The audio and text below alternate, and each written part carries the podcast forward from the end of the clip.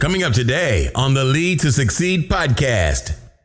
I don't want to come up with this stuff on my own. If I do, I will almost certainly fail. So, what my answer was coming out of that situation was identify people that had accomplished what I was trying to accomplish and network with them and learn from them and use their success as a playbook so that I could replicate what they had done. You basically want to get that snowball started as quickly as possible, but the way the snowball grows quickly is if you have people behind you that are more successful than you, that are high performers in whatever sector you're trying to be a part of, pushing you along. Do you want to learn the tricks that top leaders use to get the most out of themselves and their teams? Well, Naftali Hoff is here to help lead to succeed. Picks the brains of top leaders to learn about their challenges, insights, and best practices. Here's Naftali. Hello, Lead to Succeed Nation. It's Naftali Hoff, and welcome to Lead to Succeed, episode 51. Today, I have the pleasure of speaking with Hunter Thompson. Hunter is a full time real estate investor and founder of Asym Capital, a private equity firm based out of Los Angeles, California. Since starting Asym, Hunter has helped more than 250 investors allocate capital to over 100 properties. He has personally raised more than $30 million in private capital and controls more than 75 million in commercial real estate. Hunter has been featured in Forbes, Globe Street, Inside Self Storage, as well as a variety of other media news outlets, podcasts, and radio shows. Hunter is also the host of the Cash Flow Connections Real Estate Podcast, which helps investors learn the intricacies of commercial real estate from the comfort of their home, car, or office. Hunter, thank you so much for coming on the show today. Hey, thanks again. Appreciate it. No, Happy really a pleasure. And it's always one thing when you bring a great guest on, which I know I did today, but on top of it, as a fellow podcaster, um, I love that because I know that you just understand the platform, and I'm gonna I'm literally looking forward to a great conversation. Um, and a very impressive bio, but you know, there's always a backstory to it. So tell me, how did you get started in all this?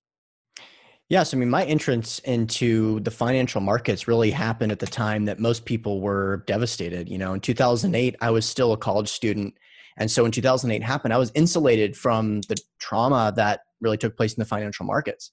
And from what I knew, also from kind of a personality standpoint, I knew that there would likely be an opportunity in the financial markets when 2008 happened. And so I kind of went all in on just financial assets in general. I tried to learn as much as possible.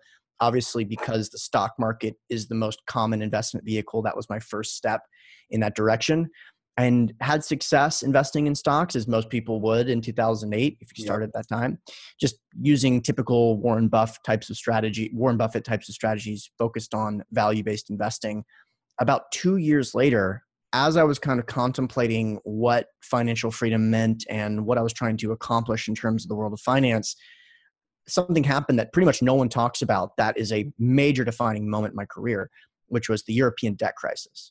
And this is basically very similar to what happened in the United States, but it was in Europe, where a lot of central banks froze up.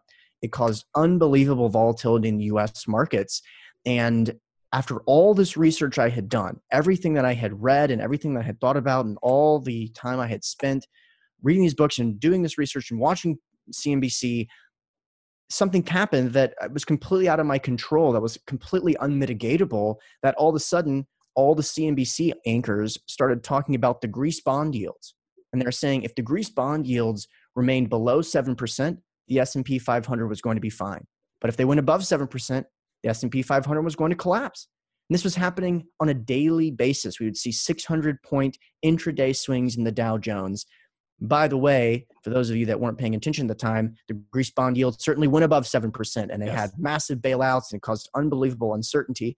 And I was just thinking, how is it the case that after all this that I had done, that something like this, mean, as obscure as the Greece bond yields, is playing a pivotal role in my financial well being?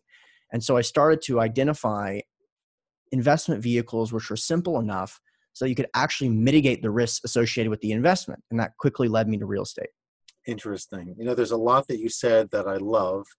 Um, one of them, it's actually interesting because I recently signed up for a program with Dean Graziosi um, who's one of the leading you know coaches out there and somebody who certainly is very big on you know imagining your your future self and kind of like identifying where you are. He's got a whole loop that i'm starting to learn about now.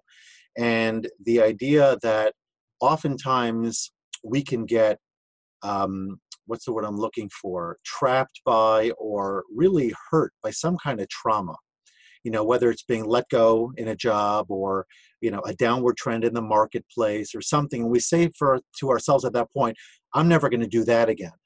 You know i'm never going to pursue a job in that space because it just was such an unkind experience. I'm never going to invest there again because my my you know my, my portfolio just tanked or whatever it is. And so you had the benefit in a way at least initially of being insulated from the trauma Yet at the same time, you had a later trauma just a couple of years later, something completely out of your control, which kind of reminds me as I just did a training yesterday on SWOT, you know, you've got the two components that are within your locus of control, strengths and weaknesses, the components that are beyond your control, opportunities and threats.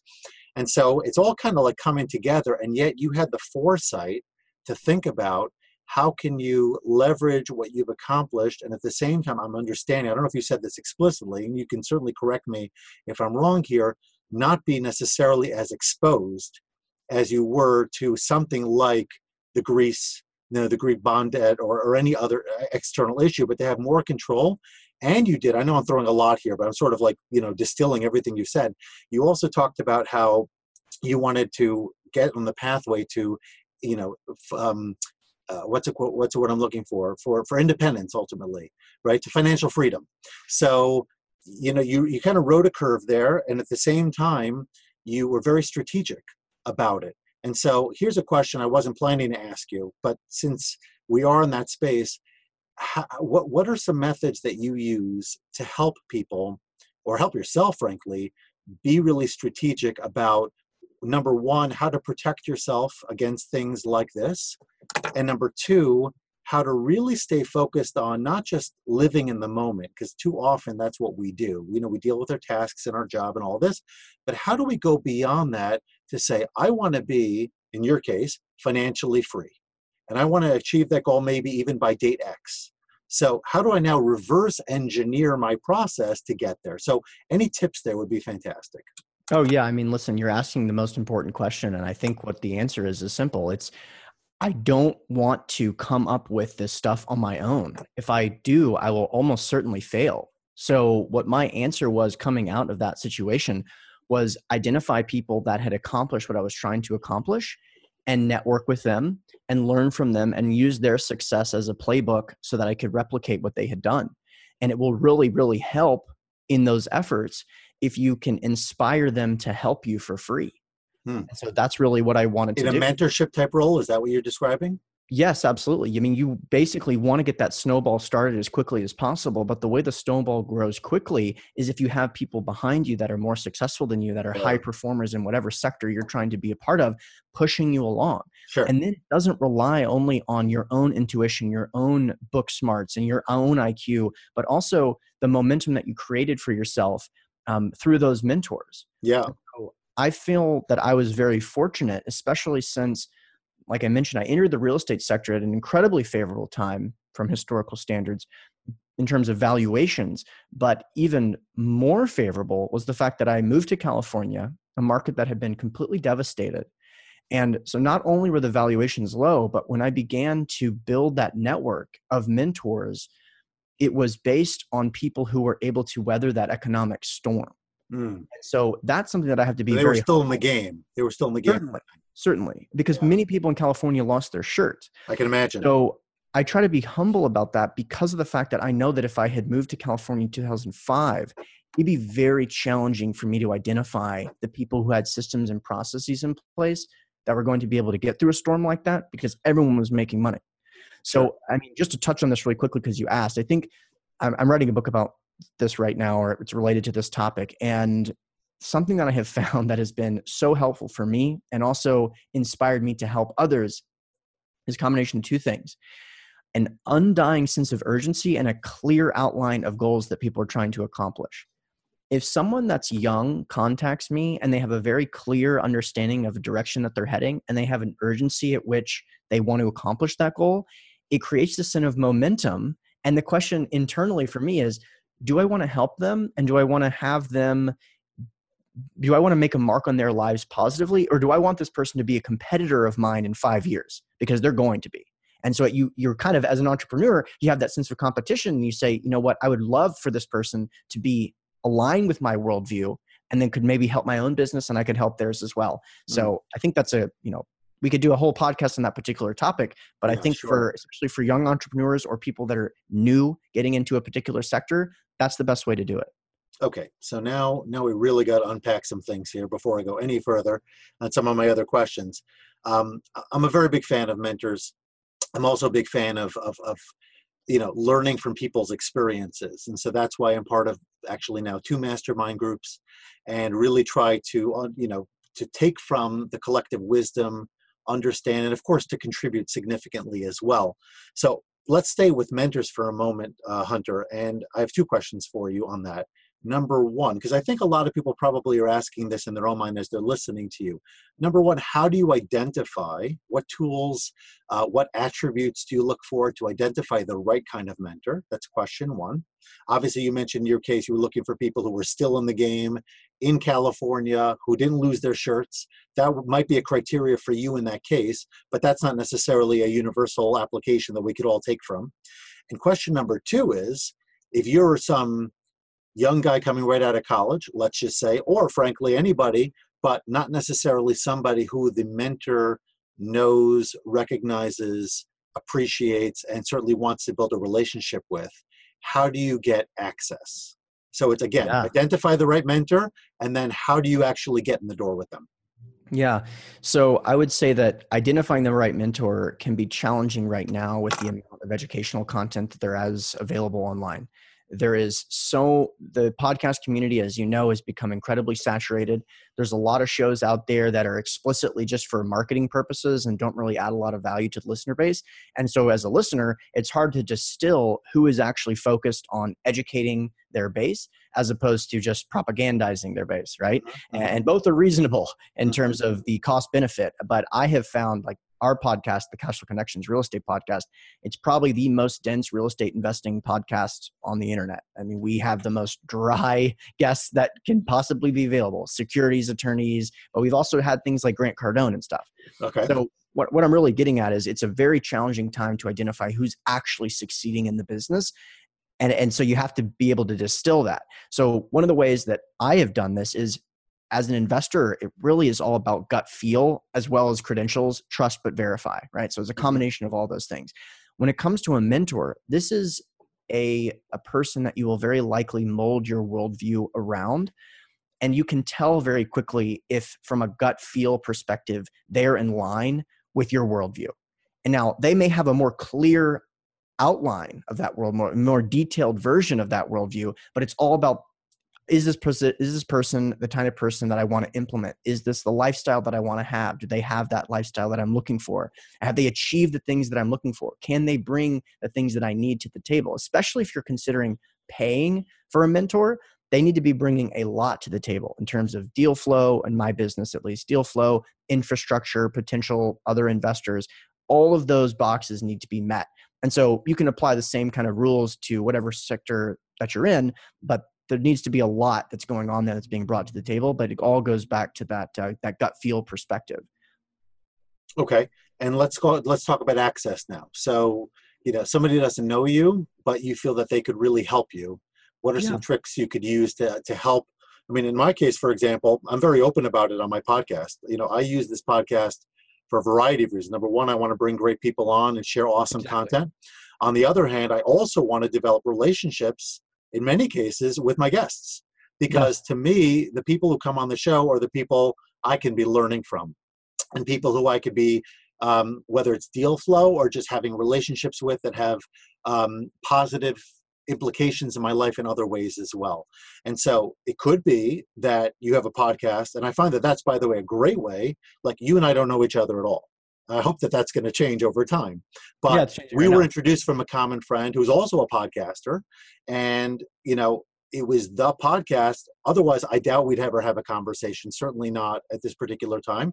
Um, but the platform creates the framework or the opportunity around which the conversation can occur. So if you've got a podcast, you already have a you, know, you already have an in potentially.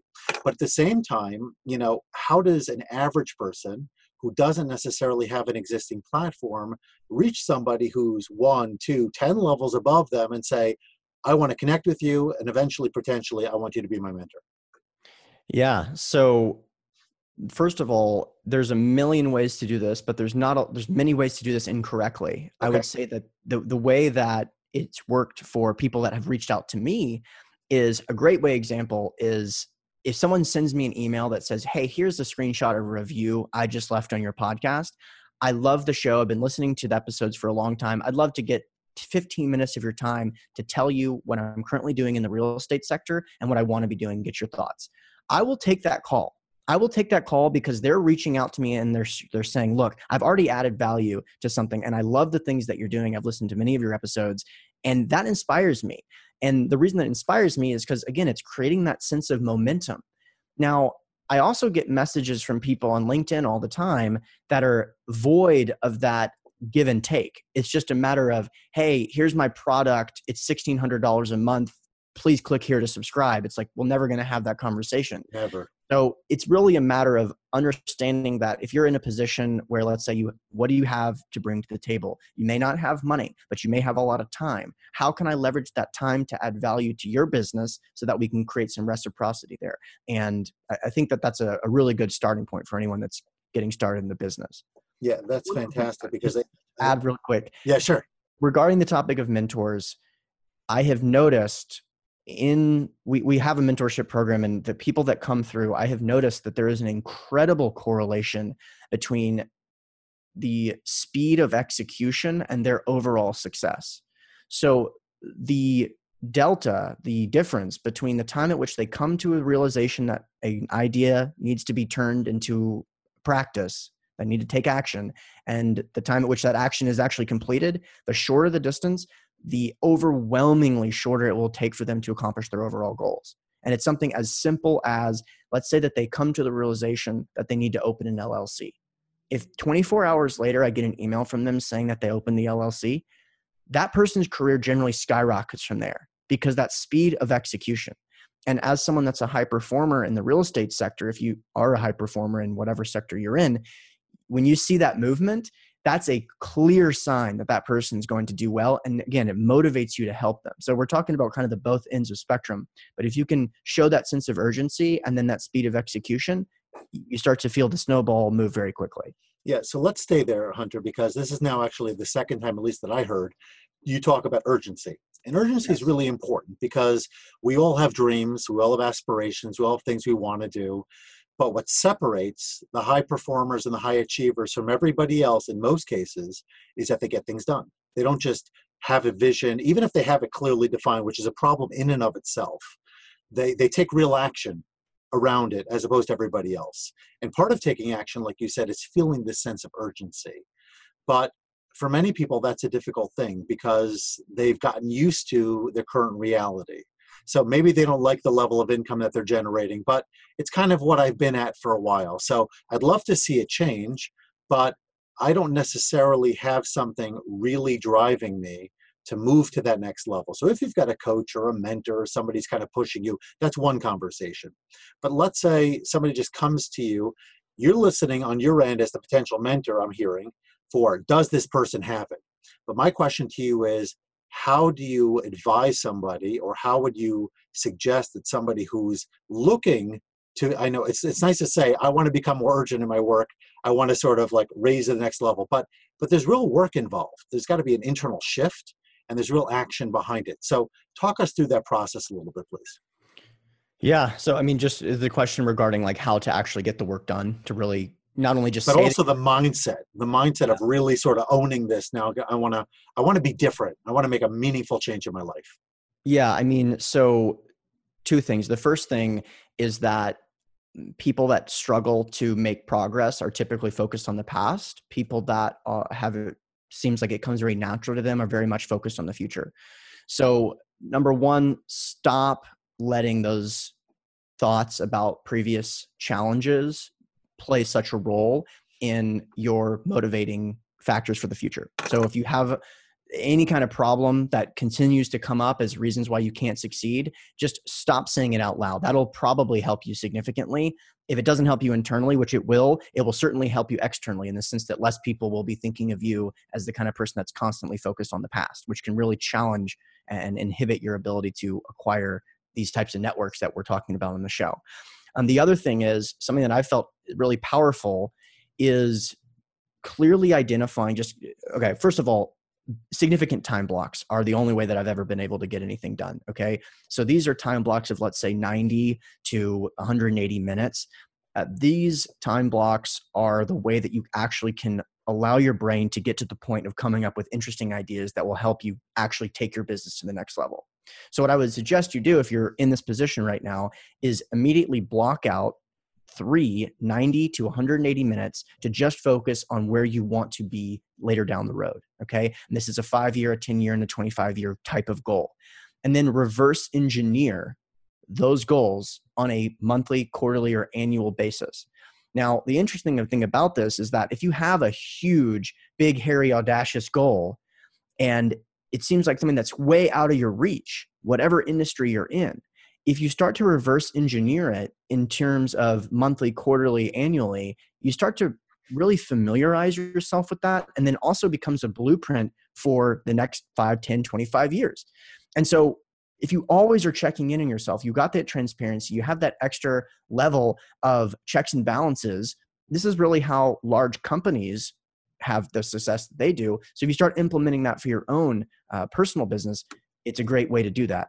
Another way, like a simpler way of saying that, is if you can identify three things that you can do every single day to take your business to the next level and actually work on those three things every single day, you'll start to see your business scale very, very quickly. The challenge is most people do not know what those three things are and do not spend the time actively pursuing those three things. They spend their time doing things like constantly answering emails, answering text messages, checking social media. I have interviewed hundreds of people on this topic. Never has anyone said, I answered enough emails to now I have a $100 million. That's just never the case. Never the path. What really happens is they come up with interesting ideas during the time where they aren't answering emails. And that's what helps them get to the next level. You know, it's so interesting you say that because I find myself at this particular time when we're having the conversation in what I call kind of like a social media lull. You know, I, I've built up a brand on different platforms, primarily LinkedIn, but certainly not exclusively. And I've spent a lot of time, you know, sharing content, engaging, things like that. But and, and this is not to say that the platforms aren't valuable. They very, very much are. But for some of the things I really want to be doing, I've decided I needed to scale back there so that I could really dive more deeply on a variety of different tasks and projects that I have as priority for me right now. And I think sometimes we get sucked into whether it's email or social media or other distractors. And oftentimes I tell my clients, turn off your phones. You know, I have somebody right now studying for a big exam. It's going to move him to the next level of his career. I said, we got to power down, let anyone who you really need to be hearing from, let them know how else they could reach you and allow you to just get the studying and get the work done. So whatever it is in terms of your specific industry, I think the point is really well taken. Block out the time, much better than a to-do list identify the key actions that are necessary that are going to take you to the next level, and then make sure that you are disciplined enough to consistently follow through on those. And if you have a mentor, great. If you have a coach, also great. Maybe just an accountability partner. Ideally, somebody that you have to report to and say, I got it done, that is going to ask you about it. Because I find that when you rely on yourself, if you're super motivated, you have a chance. But for most people, and I'm including myself in the process, if I don't have some other way to, to demonstrate accountability, something is going to fall. And that's just been my process. And I think all of us have to figure out what works for us. Yeah, completely agree. You don't want to rely on your free will, right? Because free will is is finite and it, it eventually will run out. So you need those external factors continue to motivate you. Yeah. So you talked about before your podcast and how it's very industry specific and perhaps even on the borderline of dense in terms of the content. Um, but what I'm interested in hearing is that, you know, ultimately, as Dan Pink says, you know, to sell is human. All of us, no matter what we do, whether we're in sales officially, uh, whether we're in you know service providers, we, we, we, we invest, whatever we do, even if we're just in a quote unquote regular job, we need to be able to sell. We need to be able to sell ourselves. We need to be able to sell our identity. You never know when that next pivot will exist or come up in your career, etc. And so, talk us through some of your sales sales techniques. Um, you use it obviously to secure investors, but things that may even be not necessarily, let's call it industry specific, but good sales techniques that could help anybody to deepen relationships and hopefully to promote ca- uh, deal flow as well. Yeah, absolutely. So yes, I mean, I don't consider myself quote in sales, but you mentioned earlier, you know, I've raised thirty million dollars from investors, right? So that means thirty million dollars has gotten across the finish line. Yeah. And the reason that's really happened is because I've spent a lot of time building up an infrastructure to attract the right types of clients. So, uh, you know, before getting into the $30 million, let's talk about the first time I tried to do this, which is I tried to have an investor luncheon where I had friends and family come and I did a 30 minute presentation on the mobile home park business, which is a fascinating investment vehicle. I did a, I knew intimate details about the business. I had had success investing previously. I presented to people that cumulatively probably represented about $30 million. Uh, 30 people, each of them had to have at least a million dollars to be there. So that's really who I talked to. And um, it resulted in zero dollars being invested. Zero. Okay. So this was a massive, first of all, terrifying moment for me and sure. also a wake up call that I needed to create an infrastructure to attract and educate and nurture the mm-hmm. right type of people that were already interested in the product of real estate investing. And then I spent significant amount of time, effort, and resources towards creating that infrastructure. And so, what does that, that look I, like? What does it look? How, yeah. how does one without going too deep in the in the in the conversation how do you first of all how do you identify the right kind of customer or the right yes. kind of audience and number two what is the infrastructure that you're using to draw them in right so first of all each business will have its ideal client but mm-hmm. it's important that you know who that ideal client is and then cater your business cater your marketing marketing efforts towards those ideal clients. So again, taking those 90 minute blocks to really fantasize about if you could have a thousand clients, what would be the profile of those clients? How old? Avatar. Yeah. Exactly. Exactly. And so I did that. And for me, it became clear that I was going to be able to facilitate this infrastructure by creating uh, educational content. And so, writing a lot of articles, writing email blasts, conducting podcasts, being a guest on other podcasts, it's a very scalable way to educate a client base because it doesn't mean I have to have each of these conversations over and over again. When a potential lead comes to our website, they are overwhelmed with the amount of content that is available to them. Meaning that by the time we actually get on the phone they're extremely sophisticated in terms of the, con- the conversation. And so it's just a matter of explaining a few little details. And, you know, and this is not to brag, but just to put it in perspective, it's such a great way to spend your time. Number one, even if all you do is go through the process of creating that educational content, that alone will help your sales ratio because you're clearly identifying, clearly codifying what's compelling about your product. But that's to say that no one even ever read it. You're still going to be ahead of it, even at that point. Yeah. Um, now, of course, once it is available on the website, you can have people move through the sales process much more quickly. In fact, you know, being in the business that I'm in, it's it's we're playing for a lot of marbles here. So we have had people come to the website, read articles, sign legal documents, and wire quarter million dollars all within 48 hours without ever talking to me. But they know me intimately because of the amount of content that we put out. Sure. So, and, and what is the driver that brings them to your website to begin with? Like, how are they getting there? You know, if you're Googling around, if you're searching for the types of things that we offer investments, you know, re- recession resistant real estate, mobile home parks, self storage, apartments, if you Google around enough, you'll eventually be led to our site. And by the way, the fact that the content is somewhat dense it lends itself to less beginners and more intermediate investors and that's again that's just my personality. I like to have those more dense conversations and so i'm being myself and it's attracting the right people. Yeah well that's the key thing right? You're number one being yourself which is great but number two the fact that it's drawing the right person into your conversation. I think that's Correct. critical you know? So you could be you could be i'm, I'm not going to use the term dense as a pejorative term. I'm saying sure. you could be dense if dense is what you like you know what i mean? Exactly. if your business demands density, then be dense.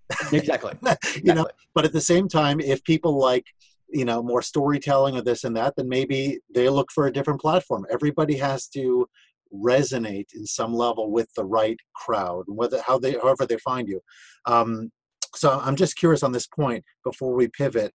Um, is there a way to know, and if so, what is your sense of how much people are doing business with you, not because you've got great copy on your website and great tools and things like this, but just because they've connected with you either through writing that you might have done, certainly your podcast, engagements with you, maybe you've done some talks. How much of it is Hunter the person, and how much of it is Hunter's platform and great content that you've created that's almost in many ways faceless? In nature? Yeah, uh, man, that's a great question, and I don't. I don't know that I'll answer it in the way that you're looking for, but I will give you the honest answer. I like honesty. Especially the podcast medium. Uh-huh. There is no difference between who I am and the platform. You can have a very clear understanding about every component of my life, every thought that I've had through that podcast. And that's the reason it's been so beneficial. So, you know, the listeners of the show know the fact that I just got married, the fact that where I went on my congratulations. Honeymoon. Oh yeah, thanks. so things like that. I mean, it really is no different. That the the podcast medium is such an intimate connection because you're literally in someone's ears, as opposed to even if you're watching a, a movie or a documentary on someone, you're usually doing something like texting, for example. The same amount of information isn't quite getting to you the way it is in a podcast when you're doing something like driving and listening. I feel like driving in particular is a great way to inspire the ideas that actually stick with people because driving is the kind of thing that keeps you intellectually engaged enough so you have to not go off the road mm-hmm. but you're still able to co- process that information so yeah to answer your question directly there is no difference and that's why it's been successful Interesting. Yeah, I, I, don't. I don't want to go off the rails here on a sidebar, but it's interesting you mentioned driving. Um, not only because I love to listen to content in the car, though I must profess, as much as I love podcasts, I also listen to a lot of audiobooks in the car. But yep. in addition, what I find is that driving is an experience, even if it's an experience we do every single day. And so I'm a former educator, so I often think about how do we get content to stick how do we get learning to occur and to be processed and to really be internalized? And one of the things we need to be thinking about is creating experiences mm-hmm. around the content. So it's not just i'm at my, at my i'm at my desk you talk about fidgeting with your phone but being at your desk is not a it's not a distinguished type of experience. It's like everyday same thing. But driving already just because of the scenery around you the cars you're interacting with and all of that it creates a level of experience that if there's now content kind of piping in around that experience, your brain takes it in in a different kind of way. And to your point, if you are giving a podcast, you are sharing content. So there's the nonverbals, there's the verbals, there's the tone of voice, there's the inflection, and all and the storytelling, which I'm sure you you weave in despite the density sometimes of the conversation, but you're still a human being with your own personal story. And so that automatically helps people identify is this a guy? I'm speaking about you, but it's really about me and anybody. Is this somebody I can connect with? Is this somebody right. whose whose message resonates with me? Does his wisdom or her wisdom does it does is it something I feel I, I get added value from? And therefore, as a result of all of that, do I reach out in some kind of way? Do I want to deepen the connection? Do I want to do business with them? All of that emerges from going beyond the intellectual content of a of a blog post, perhaps even, or just a website to a real interaction with a real person who's just killing it in a space that really matters to me. Yeah, completely agree. I mean, I opened up the show with the conversation about how I got into the space regarding the European debt bonds. And so people may remember me as the guy that was obsessed with the European debt bonds, but we've also dropped a lot of informational content during the conversation as well. So I think this is a fair, you know, assumption of of the density. Oh, I'm sure. Yeah, no, that's great. That's awesome. Okay, so now we're going to pivot and we have what I call rapid fire. So these are really short and succinct. I'm sure you could unpack all of these in great detail, but I'm going to ask you to keep it nice and tight. The best investment you ever made that's not a stock or real estate? Uh, easily, Rich Dad Poor Dad. You've probably heard it a lot, so I'll I'll, I'll segue to Four Hour Work Week and also Double Double by Cameron Herold. That's as Got fast it. as I can go. Oh, that was great. If you could plaster a message on a massive billboard along any of the glorious expressways in your community or elsewhere, what would it say? Move with a sense of urgency. Nice. Okay, something neat about living in LA that few people know. you know, the people are actually not what they people thought they were 10 years ago. The, the fact that the entertainment business is here is one thing, but the economy has been really created massive robust opportunities and now the the social dynamic of LA has changed drastically. So I really like it here. Nice. And finally, your favorite method of content consumption? it's got to be podcasts. Cool. Okay, so before we get before we wrap up, um, two other things. Number one, let everybody know where they can reach you, where they can connect with you, where they could find you, and, and the awesome work that you're doing. Yeah. So name is Hunter Thompson, uh, founder of ASYM Capital. That's A-S-Y-M capital.com. You can find all of our educational content at cashflowconnections.com. And the iTunes podcast is the Cashflow Connections Real Estate Podcast. That's Cashflow, two words. Definitely check them out. You can, uh, you can just hear the wisdom that Hunter brings to the table, and I'm sure that their podcast. I'm not in real estate, so uh, you know I, I'm not familiar with it from before, but I definitely want to check it out because I can already see that whether you're in the industry or not, there's a lot of wisdom to be gleaned. And finally, leave us, please, Hunter, with one final life lesson before we wrap up. It's all about who, not how right? So if you're struggling to do something, it's about people you know, it's about who's your best friend, it's about who can solve that problem for you, not how to do it. Focus on the things that you love doing and find someone else to do everything else. And that's so powerful, if I may just add, because often we think we just have to know all the answers and we have to just go through the work and what's it like to have success without it. But you've made very clear, my experiences, I think, are the same. Masterminds, all these ideas are leverage the wisdom, the talent, the experience around you so you could be on the fast track to whatever success you want to achieve. Hunter, it's been such a pleasure to talk with you. I feel like I've known you for much longer now at this point, and I'm really glad that uh, our friend Adam made the connection and look forward to sharing this far and wide because I know that Lead to Succeed Nation is going to gain a ton from the wisdom you shared today. Thanks again. Appreciate it. Thanks so much for listening to this episode and for investing in yourself so that you can lead to succeed. Before you go, don't forget, social media junkies, please share this recording with your networks and tag me as well. I'm on Facebook and Instagram at Naftali Hoff and on Twitter at Impactful Coach.